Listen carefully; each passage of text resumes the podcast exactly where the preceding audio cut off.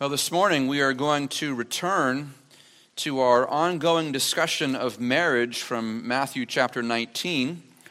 And oftentimes, when we encounter uh, rather large topics in the Bible, things like marriage or salvation or sin or the end times, these large, expansive topics, really it occasions us to, to slow down and take a longer look at the issue in order that we might grow in understanding. And it seems as though lately, probably since maybe Matthew 16 and on, we just keep on landing on these really large topics.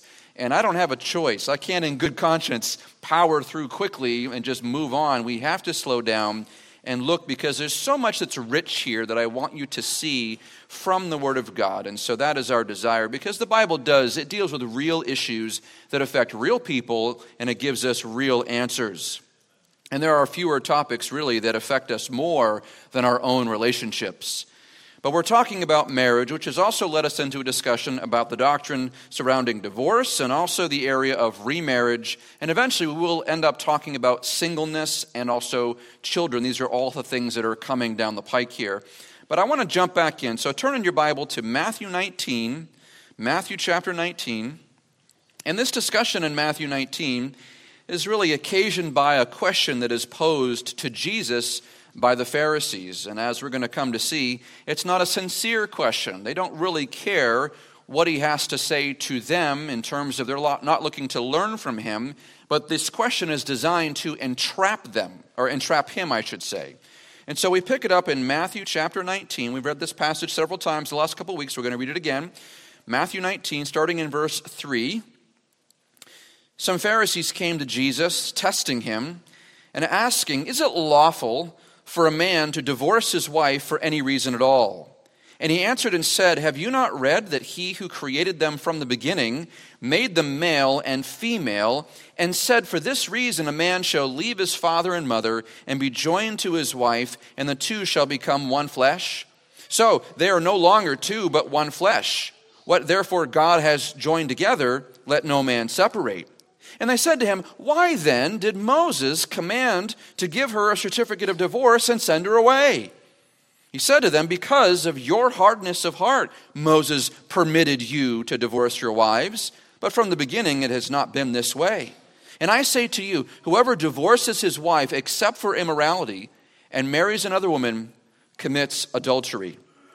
Now, the crux of this issue for the Pharisees came about through the theological debate that had been raging in that culture at that time between two main schools of thought regarding the biblical grounds for divorce. And on one view, the more conservative school of Shammai, as we talked about a few weeks ago, that conservative school maintained that divorce was only permissible in light of sexual immorality.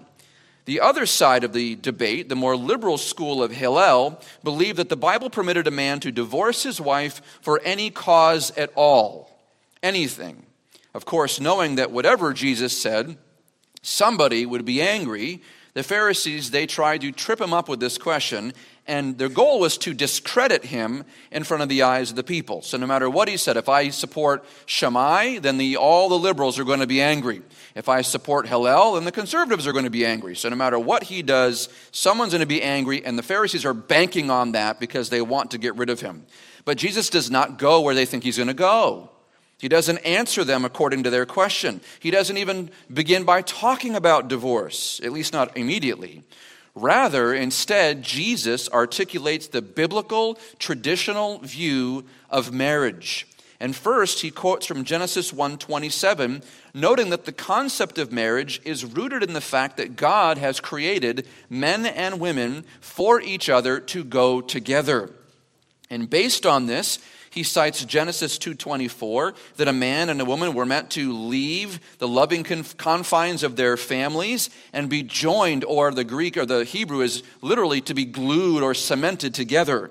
And when this happens, something new takes place. They become one flesh. So, not just one in body, which happens through their physical relationship, but also one in heart, one in mind, one in faith, one in purpose. They become one flesh. And Jesus emphasizes this truth in verse 6. He says, So they are no longer two, but one flesh. And so marriage is a one flesh union. It's at this point that Jesus speaks about anything answering their question. He says, What therefore God has joined together, let no man separate.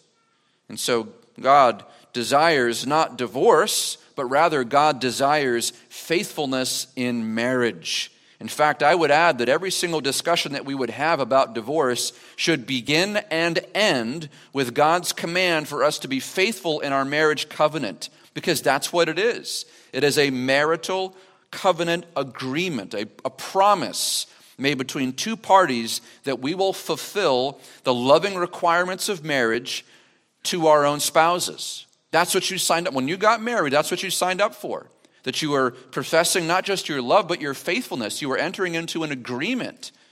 Vows, we, we call them vows. I vow to you, I promise to you that I will do X, Y, Z, and you will promise to me to do X, Y, Z. And that's the whole design of a marriage covenant agreement, a loving agreement. Of course, this isn't what the Pharisees wanted to hear, and so they press him on the issue. Because remember, Jesus is articulating marriage, that's not their question. Verse 7 They said to him, why then did Moses command to give her a certificate of divorce and send her away? They don't let up on the question. And really, the question is coming from uh, varying interpretations of a verse in Deuteronomy, Deuteronomy 24 1, which discusses the practice of handing a wife a certificate of divorce and sending her away. In essence, however, we looked at this last time, the passage in Deuteronomy 24 that's in question, Deuteronomy 24, verses 1 through 4, deals with the fact that once a divorce is granted, a husband couldn't go and then call that wife back at a later time under that original agreement. So the idea, and just very briefly, is that a husband divorces his wife, sends her away, she marries another man, and that man either divorces her or he passes away, he dies. The, the agreement is, is that divorce uh, ended that marriage, and that man can't go back and, and operate under the same covenant. So, the broader principle is that a certificate of divorce effectively ends the marriage. But the Pharisees were focused on the wrong thing. They were focused on the conditions of uh, surrounding their so called right to divorce their wives. So, they were pressing the question if God doesn't want us to divorce our wives, they're asking, then why, why did Moses then give us a certificate of divorce and tell us we can send our wife away? Why would the Bible tell us to do that if God doesn't want us to do that? Look at verse 8. Jesus said to them, Because of your hardness of heart, Moses permitted you to divorce your wives. But from the beginning, it has not been this way. He gets to the very heart of why divorce is even necessary sometimes at all. In the Pharisees' case, and that's in the context, that's directly who he's dealing with is the Pharisees and their question. And that becomes important as we discuss this later on. But in the Pharisees' case, their hearts were hardened to the point where there was no grace, no kindness at all for their wives. They were hard hearted men. They were fleshly, they were selfish. And we know from history that these men had a propensity to divorce and remarry at a rapid rate. It was not uncommon for them to have two, three, four plus wives because anytime they found something wrong with their first wife, they'd send her away and they'd do it lawfully. And they'd find someone younger or prettier or more desirable to them. They'd marry them. And then when they got tired of them, they'd hand a certificate of divorce and go on to the next one. And it was just this perpetual adultery. And they wanted to sanction their own adultery and, and lustfulness with the law. And Jesus says, You're wrong. You're wrong. You can't do that. See, Without God's provision to give their wives a certificate of divorce, they would have consigned their wives, because of the hardness of their own hearts, they would have consigned their wives to either becoming adulteresses by seeking another husband without being divorced, or paupers, beggars, left to beg for money and provisions on the street. And so we have to see that for, for the women in this situation, a certificate of divorce is a merciful provision because these men were just bent on ruining their own marriage because of their own sinfulness. Again, divorce in this case is a mercy. But it was never supposed to be this way. That's the point. This isn't God's desire for men and women to just play this game of marriage and divorce and just serial adultery. God didn't build us for that. In fact, God hates divorce. Why? Well, because it destroys a union that He has created, it defiles those who are involved. You give yourself to a spouse, then you rip that whole relationship apart, and you have to go give yourself to another spouse and another spouse. It starts to ruin your own soul if it's not done correctly. It destroys the family members that are affected by it.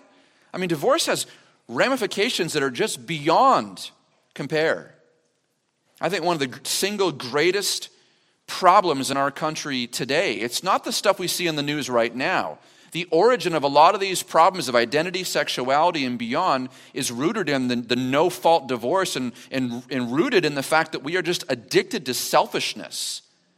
And we just, we, and we legalize our desire for adultery. And it's the, it's the rampancy of sinfulness that has perpetuated all these other things. This is only the, the rotten fruit of what's been going on for 50 or 60 years. This has such a, a profound impact on culture and on families. I know of which I speak, by the way. And so, no, the Lord does not sanction divorce for any reason at all. That's not what he says. Rather, he tells the Pharisees in verse 9 I say to you, whoever divorces his wife except for immorality and marries another woman commits adultery. He does give them an exception, and that's important to note. He gives an exception. What is it? He says it's for the cause of, in the Greek, it's porneia, porneia, sexual immorality. It's not just adultery, that's a different Greek word. It's broader, it's any kind of sexual immorality. And we could list a whole number of things that applies here, but I think you understand what I'm talking about. Any sexual immorality that violates the sanctity of the marriage covenant.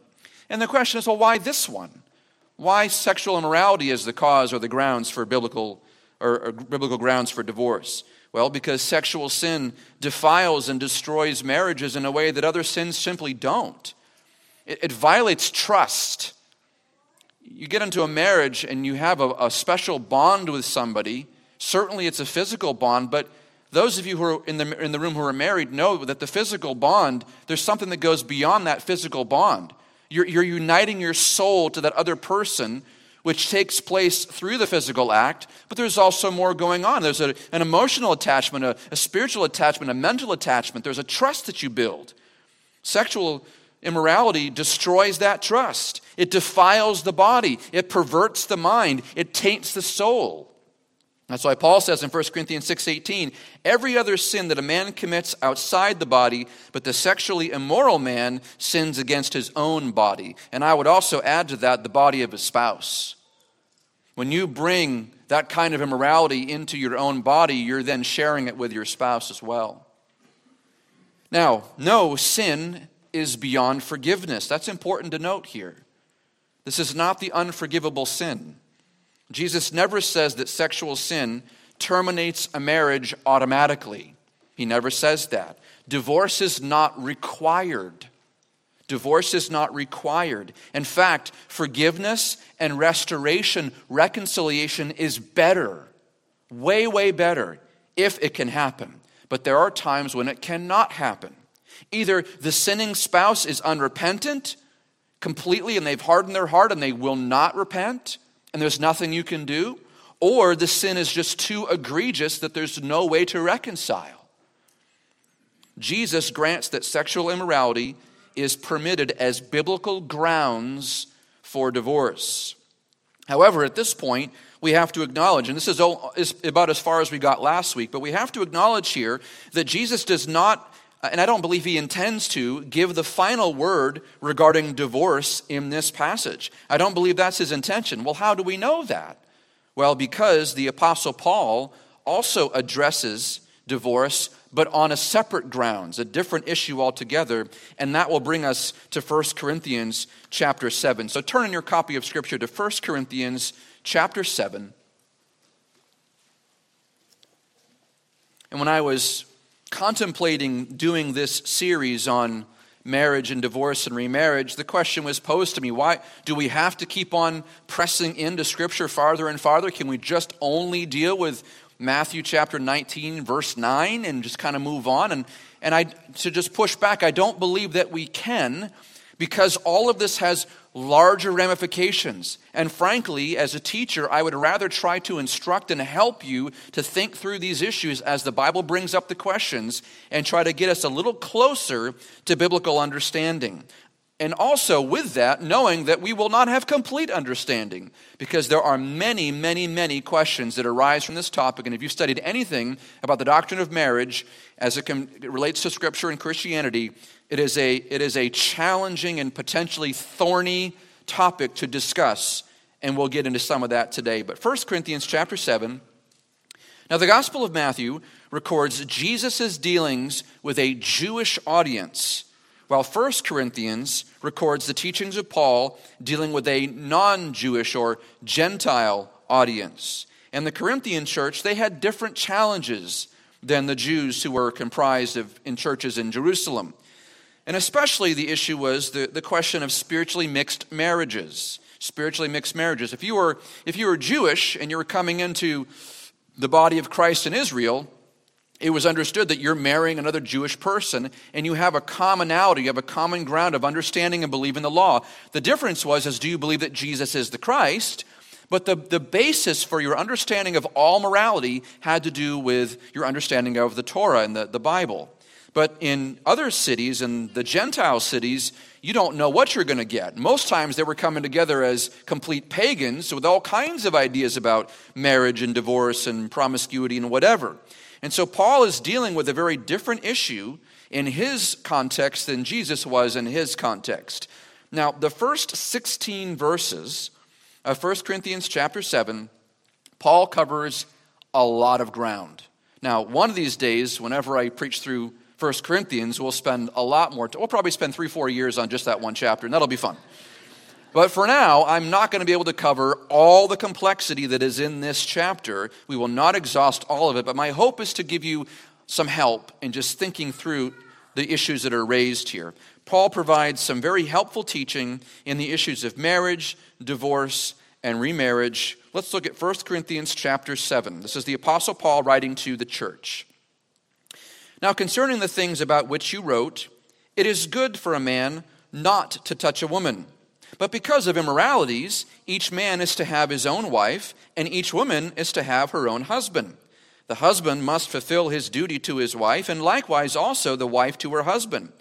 The wife does not have authority over her own body, but the husband does. And likewise also the husband does not have authority over his own body, but the wife does. Stop depriving one another, except by agreement for a time so that you may devote yourselves to prayer and to come together again so that Satan will not tempt you because of your lack of self control. But I say this by way of concession, not of command. Yet I wish that all men were even as I myself am. However, each man has his own gift from God, one in this manner and, and another in that. But I say to the unmarried and to widows that it is good for them if they remain as I am, or even as I. But if they do not have self control, let them marry, for it is better to marry than to burn with passion. But to the married I give instructions, not I, but the Lord, that the wife should not leave her husband. But if she does leave, she must remain unmarried or, or else be reconciled to her husband, and the husband should not divorce his wife. But to the rest I say, not the Lord, that if any brother has a wife who is an unbeliever, and she consents to live with him, he must not divorce her. And a woman who has an unbelieving husband, and he consents to live with her, she must not send her husband away. For the unbelieving husband is sanctified through his wife, and the unbelieving wife is sanctified through her believing husband. For otherwise your children are unclean, but now they are holy. Yet if the unbelieving one leaves, let him leave. The brother or sister is not under bondage in such cases, but God has called us to peace. For how do you know, O wife, whether you will save your husband?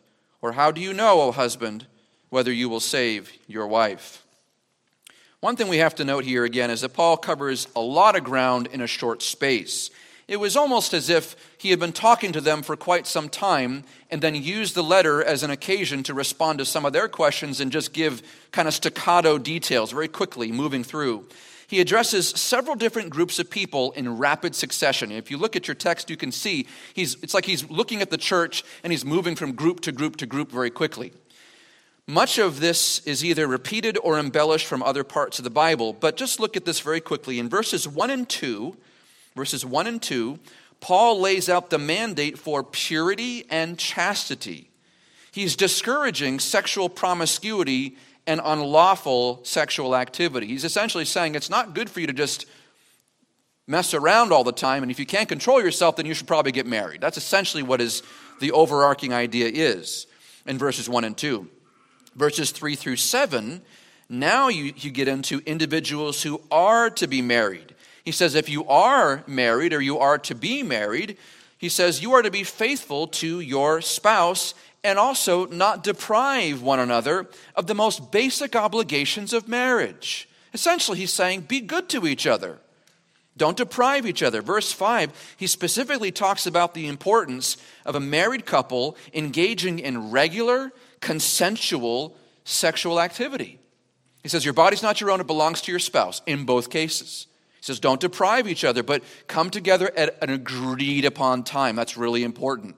Agree together about when you're going to join. And then in verses 8 through 9, he moves again to a different group and he addresses widows in the church.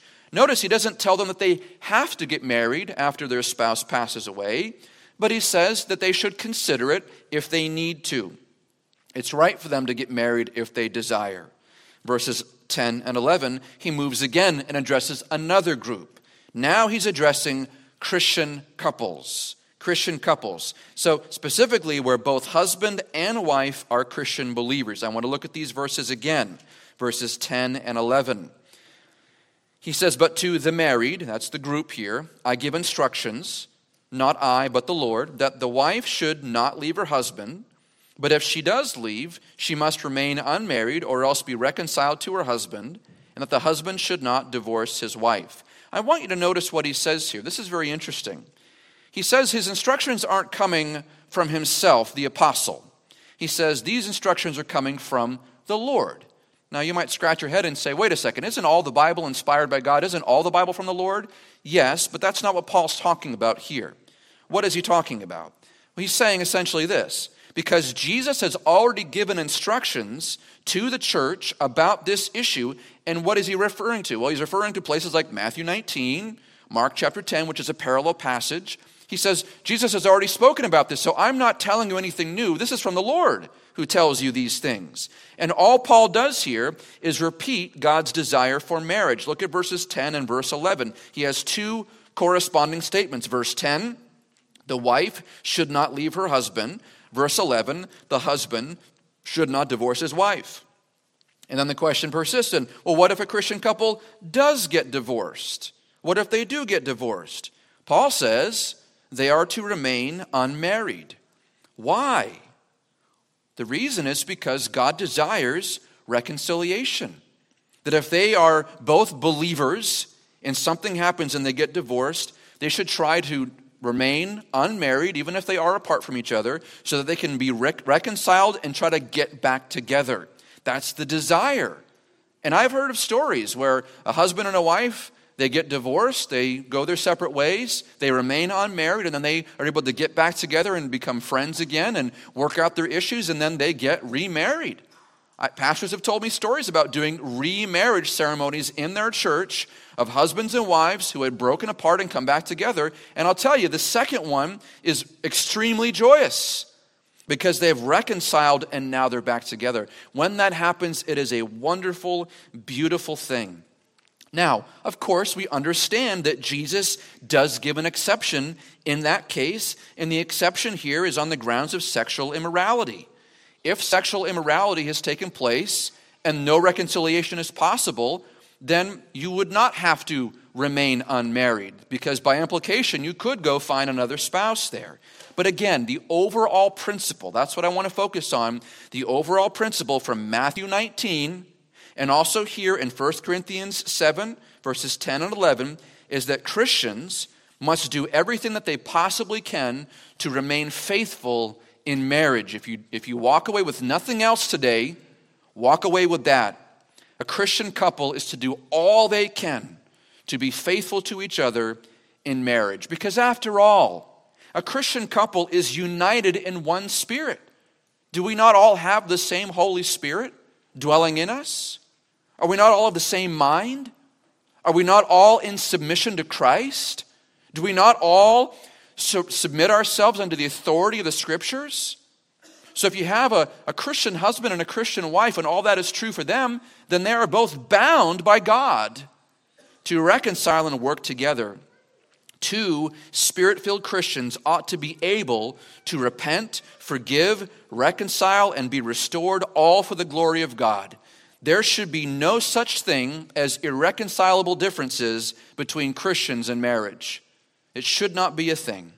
And yet, we recognize that even Christians sin in their marriage, and those sins oftentimes will come with consequences. And we know that that sadly does happen, doesn't it? Where things cannot be reconciled. And it's a sad thing. But let's move on just briefly. We will come back. Verses 12 through 16 now addresses another group, a different group, not of two Christians who are coming together in marriage, but of a spiritually mixed marriage. This is one believing spouse and one unbelieving spouse. And it's within this section dealing with spiritually mixed marriages that we have a couple of hypothetical situations here. The first one comes in verses 12 through 14.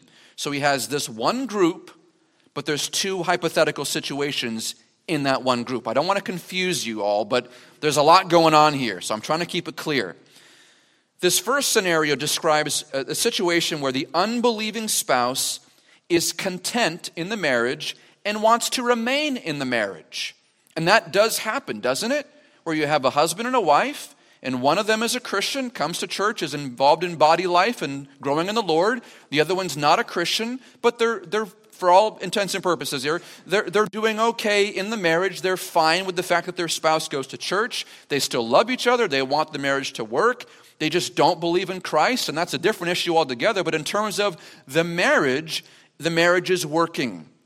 Verse 12 he says here if a Christian man has a non Christian wife, but she loves him and she wants to stay, then it is not God's will for that man to bail on his non Christian wife in order to pursue a Christian wife. And I've heard of that happening before. Of a situation where a Christian says, Yeah, I just, I, you know, I want them to go to church with me. I want to have a life with them. And what happens is they, that they, they whittle away at their own mixed marriage until they kind of shove the non Christian spouse out and they says, oh, okay, now I can go find a Christian spouse.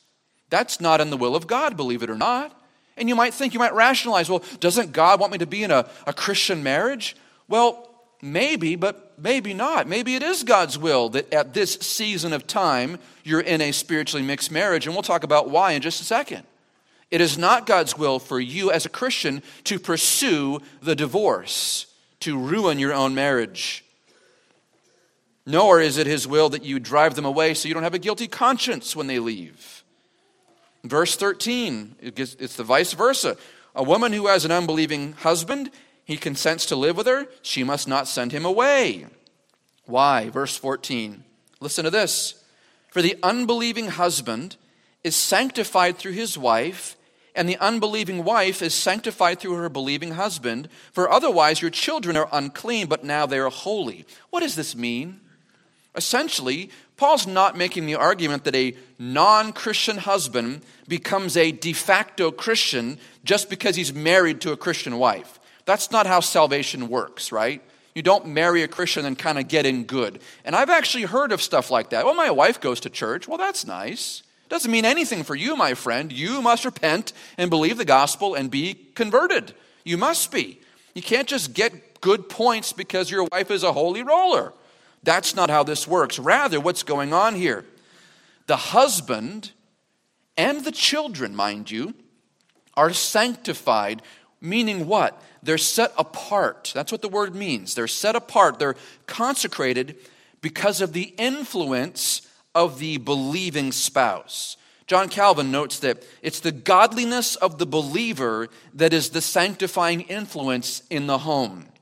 And when they if they were to leave then they would know it would no longer, or excuse me, no doubt, plunge the household into worldliness and into spiritual uncleanness. And I've seen that happen too, where the only positive, godly, moral Christian influence that was in the house, something happens and they're gone, and everything just goes into rot and ruin. But the, here's the thing the believing spouse, if they're engaged in the marriage and if they're faithful, it's not only as a moral influence on the family, which it is, but it's also an evangelistic influence on the family. There's a better chance that the unsaved spouse hearing the gospel, and here's the thing witnessing Christ like character in the marriage is going to bear fruit in that marriage. Because you all know this if you're in a relationship. You know that you bump up against each other and you're in each other's lives, and you know if your spouse is full of baloney or not, right?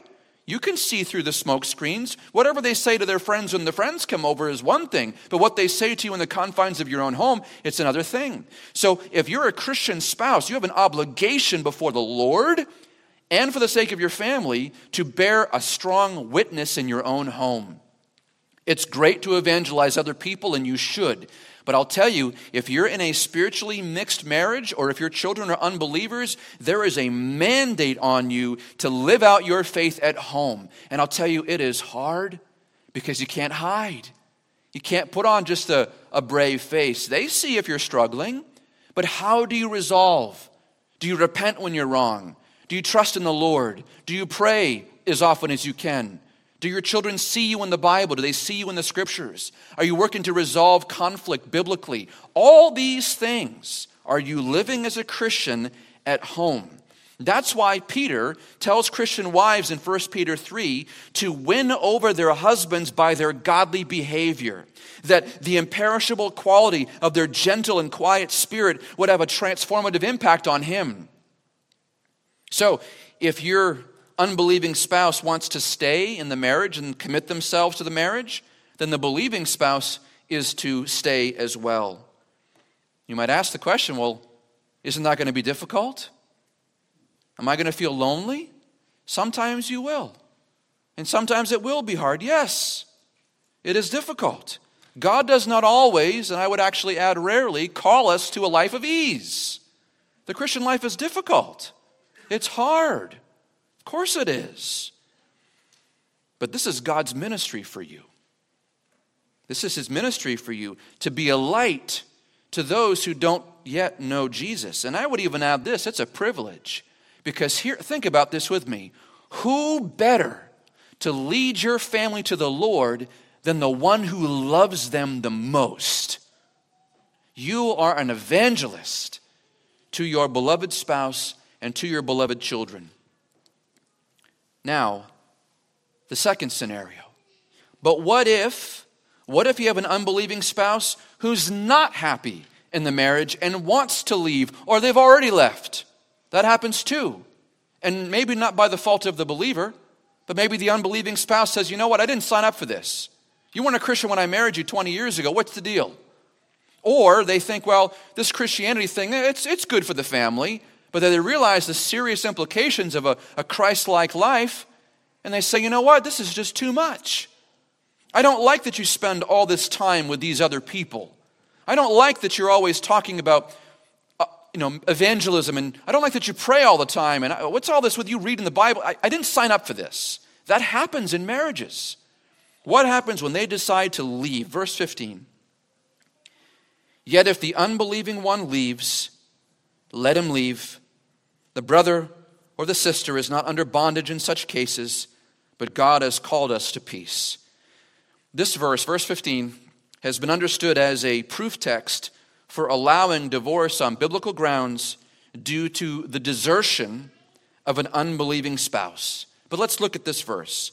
It says, if the unbelieving spouse, the unbelieving one leaves, in other words, that they, they either move out or they tell you that they want a divorce and they're just, they're just done. Or even if they just leave and never come back, that happens too. What do you do? What can you do? What does Paul say here? He says, let them leave. If they leave and they won't come home, and I, have talked to people, you know, what do I do? They don't want to come home. They, they say they're done, and what do I do? And they're beating their head against the wall. Paul says, let them go. He doesn't desire, the Lord doesn't desire to, for you to, to fight beyond reasonability and to plead and agonize with an unbelieving spouse if they simply don't want to be in the marriage anymore. Now, I'm not saying don't contend, don't meet with them, don't pray for them, don't pursue. But if they put up a wall and they say, listen, stop calling me, I'm done and they block your number and they move their stuff out of the house and they don't want to, or they go and find someone else and they shack up with somebody else, what do you do?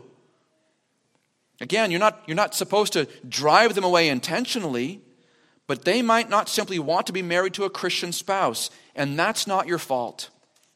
It's not your fault. And so, what is the overarching principle here? Paul says it God has called us to peace. Paul or God desires peace. That's why he says in Romans 12, 18, if possible, so far as it depends on you, be at peace with all people. That includes your spouse. Now there's a, some relativity to that verse. He says, if possible, so far as it depends on you, meaning that we all have different tolerances. Some spouses will say, you know what, I know they walked out, but I'm not letting them go. And I'm not miserable about it. I'm, I just, I'm emphatic. I want them to come to Christ. I love them. I'll do whatever it takes. And, and they're, they're professed they're going to stay pursuing that person. And if that brings you a measure of peace in knowing that you're doing God's will by going after them, as so far as it depends on you, if that's peaceful, then by God's grace, that's good. But that's not what's going on here. This is a contentious marriage to a person who hates Christ, who is devoid of the Holy Spirit, who rejects the Word of God, who loves their sin, that's not a recipe for a loving marriage. And at a certain point, that will defile you as a believer. That will start to rot away at your own faith. And so the Bible says if they leave, let them leave. And then he says this, and this is really important the brother or sister, husband or wife, is not under bondage in such cases. What does this mean? What does this mean? It means that if the unbelieving spouse leaves, and thereby they're violating their marriage covenant, the Christian spouse who is left behind is not bound or trapped. Another way to translate this word is enslaved.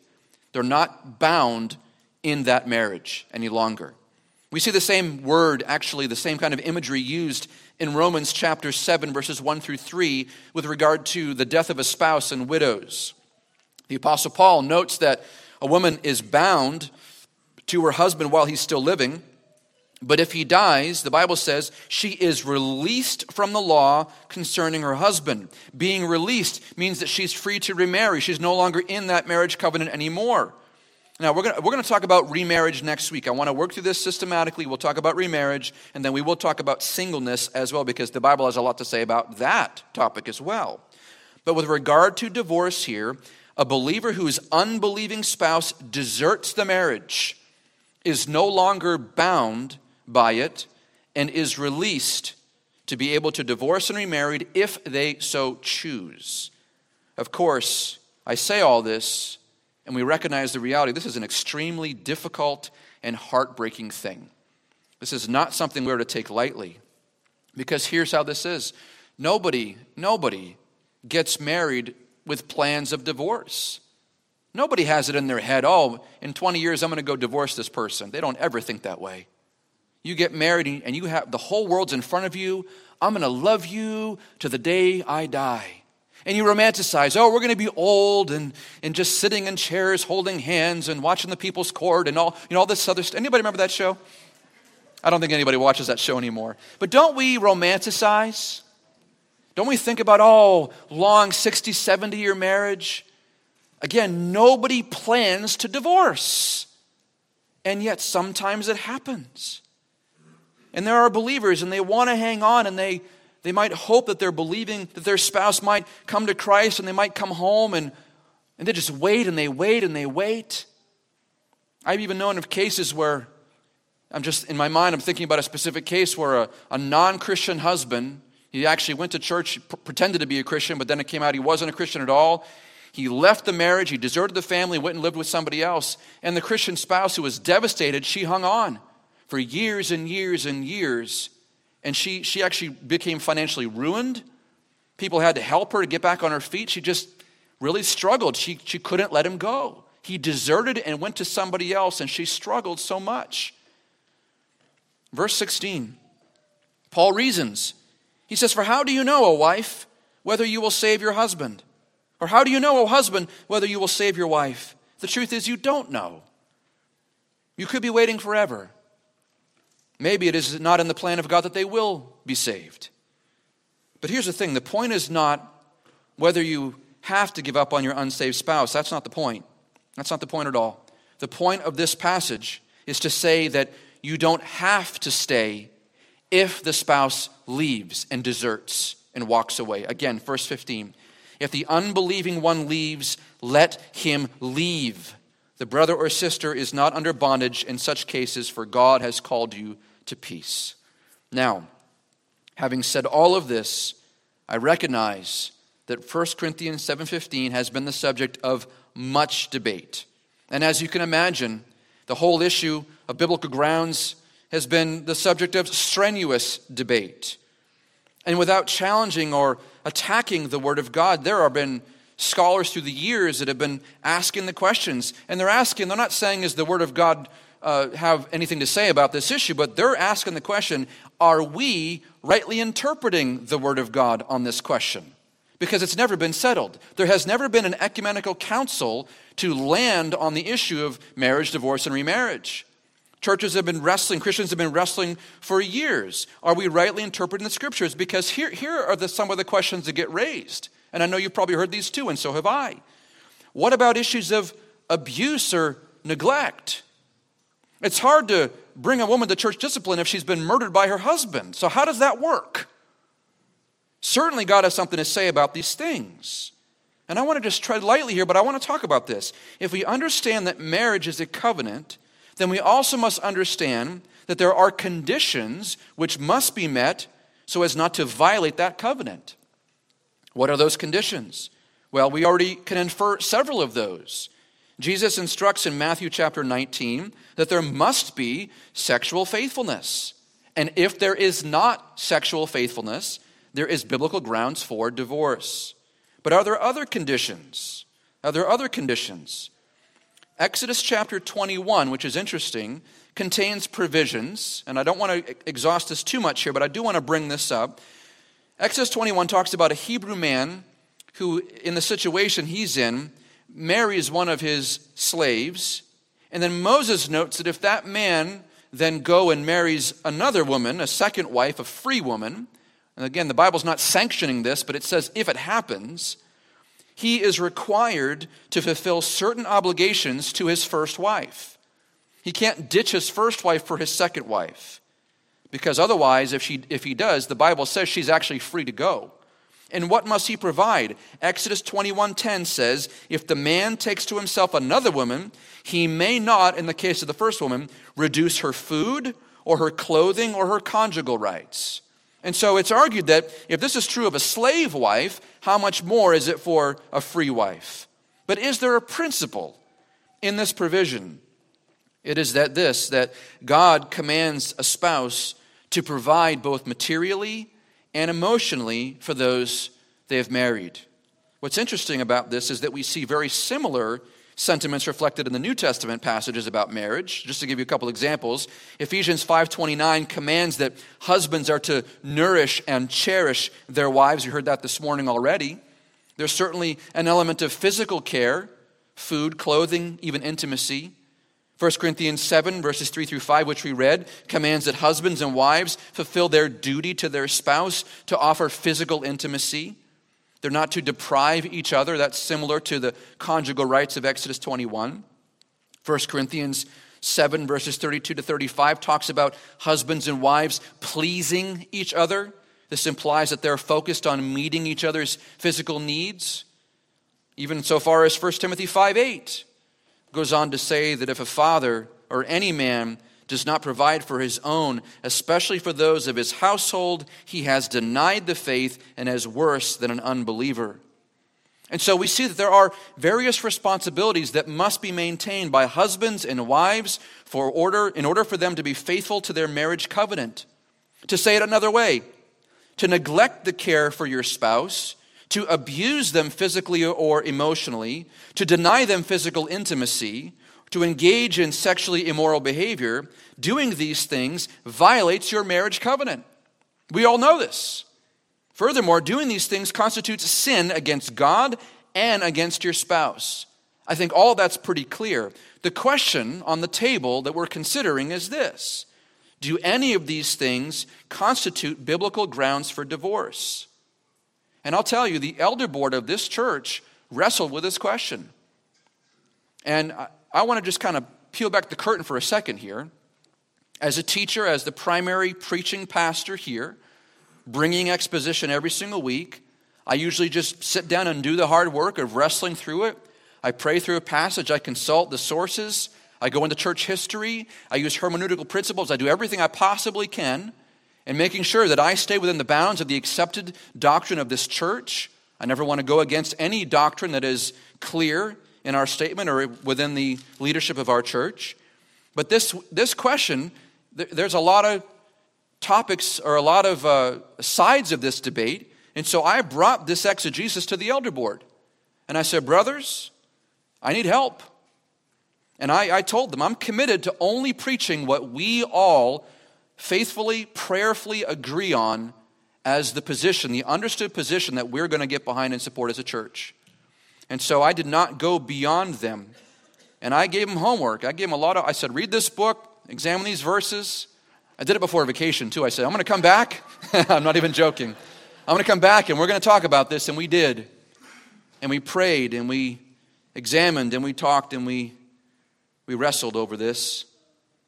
And so this is where we've come to because the, this is the challenge is that the Bible does not speak to every single case.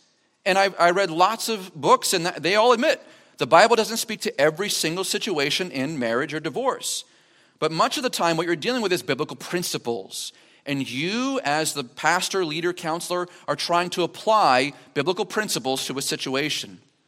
Very clearly, according to Matthew 19 9, sexual immorality is lawful grounds for divorce. According to 1 Corinthians 7:15, desertion by an unbelieving spouse is lawful grounds.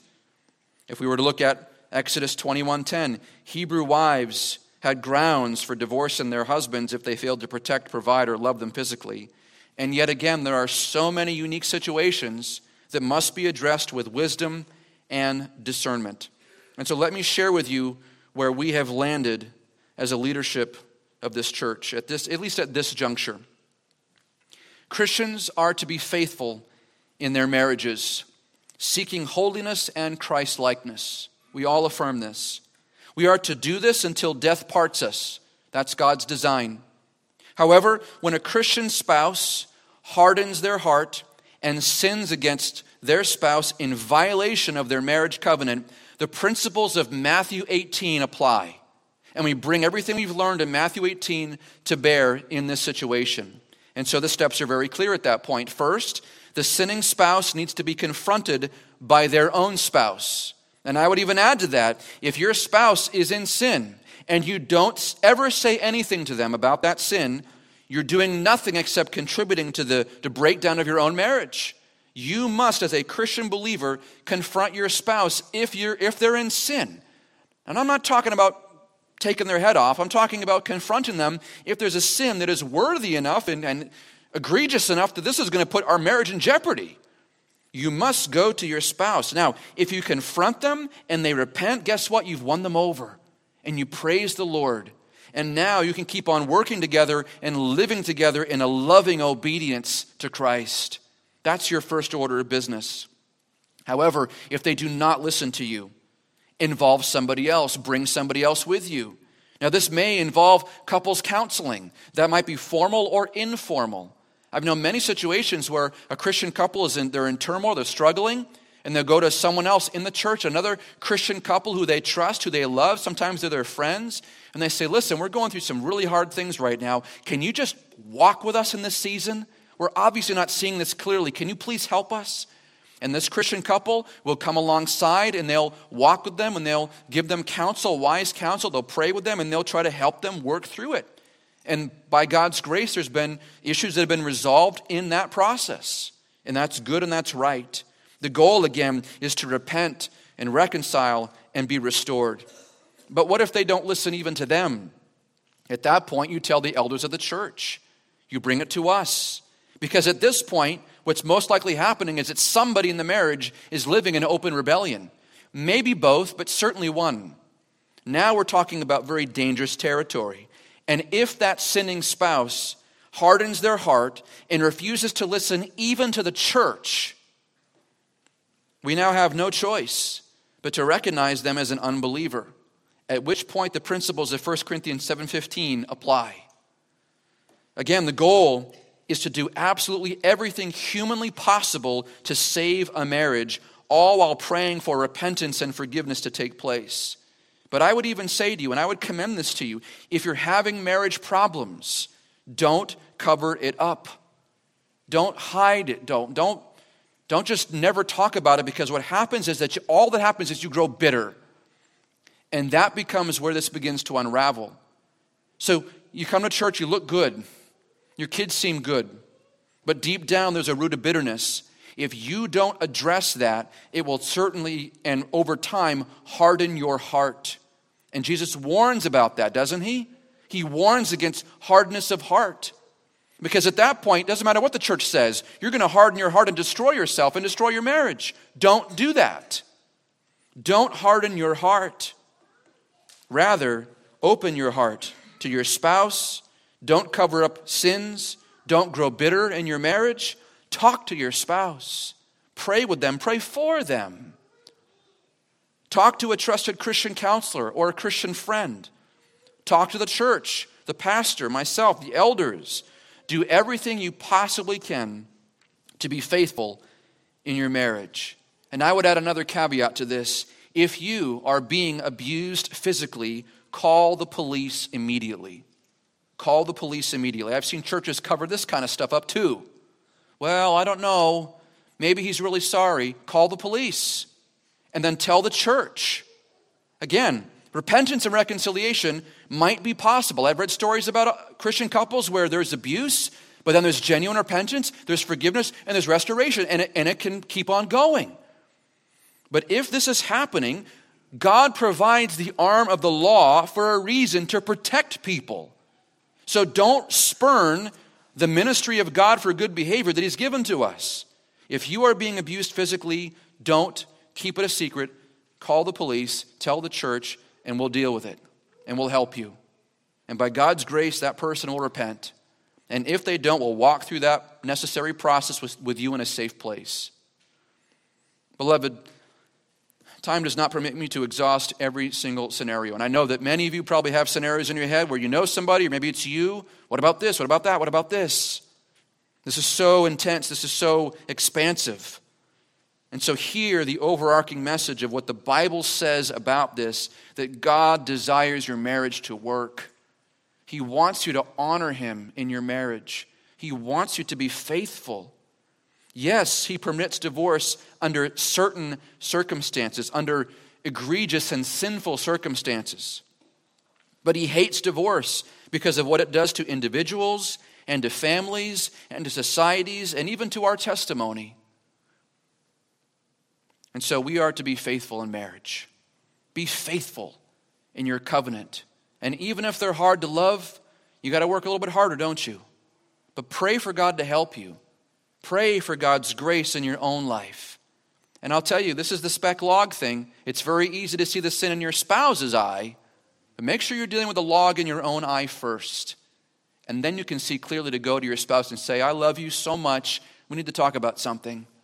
But do it right, do it biblically, beloved. Do it faithfully. But what if you do get divorced? Or what if you have been divorced. What happens next? Can you remarry? Must you remain single? I want to bring us to that topic next time when we talk about remarriage, and so we will address that by God's grace. Let's pray. Heavenly Father, we have waded into very deep territory, not because you haven't spoken to what you desire. You want marriages to work. You've commanded that we are faithful in marriage. You hate divorce. And so, Lord, in, in your mind, this is all very clear. That when you look at us, O oh Lord, in your omniscience and in your omnipresence, you see in our present in every single situation. You know in our relationships what's right, what's wrong. You know what can be reconciled and what will not be reconciled. But Lord, from our vantage point, we don't. We don't always see it. We have to do this all by faith. We have to work hard to discern your will and discern how much is too much, how far must I go. We have to bear with other people, we have to love other people. Lord, for us, this is oftentimes so difficult. And Lord Jesus, I know that you faced this with people who were asking you these questions when you walked this earth 2,000 years ago. And so, God, I would just plead with you to have mercy on us because I know that we have done this wrong so many times. I know that there are believers in this congregation who maybe they're sitting here and they have divorced their spouse for the wrong reasons, or they have married somebody they shouldn't have married. But here they are, and now they're married and they want to know what to do about it. Lord, help them to be a good spouse. Or maybe there are those who are here, Father, who are not yet married and living as though they are. Convict them, Lord, and help them to see that they need to honor you with their relationships and know that you are honored and you will bless a godly marriage, that we are not to live in sin, in fornication, but to honor you. You bless marriage. You love marriage. Help us to love marriage as well. And so, Lord, as we wrestle through all these issues humbly and patiently and prayerfully, will you give us understanding? Will you give us light and wisdom? Not to make provision for sinfulness, not to make divorce easy, but to have your mind and understand what your will is in every situation. Help us, Lord, to be faithful in this charge. And how can we be faithful? How can we know? How do we even have Christian marriage at all?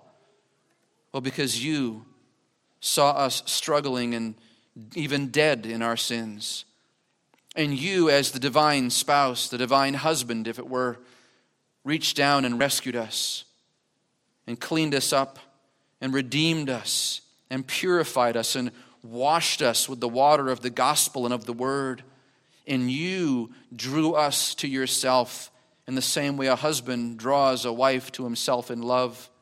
You brought us close in intimacy and spiritual joy and you gave up your life for us to save us on the cross. And we, by our repentance of our sins and our faith and trust in you, we can have new life. And so, Lord, if there's anyone here who's never hated their sin and repented of their sin and put their trust in Jesus Christ, I pray that they would do that even right now.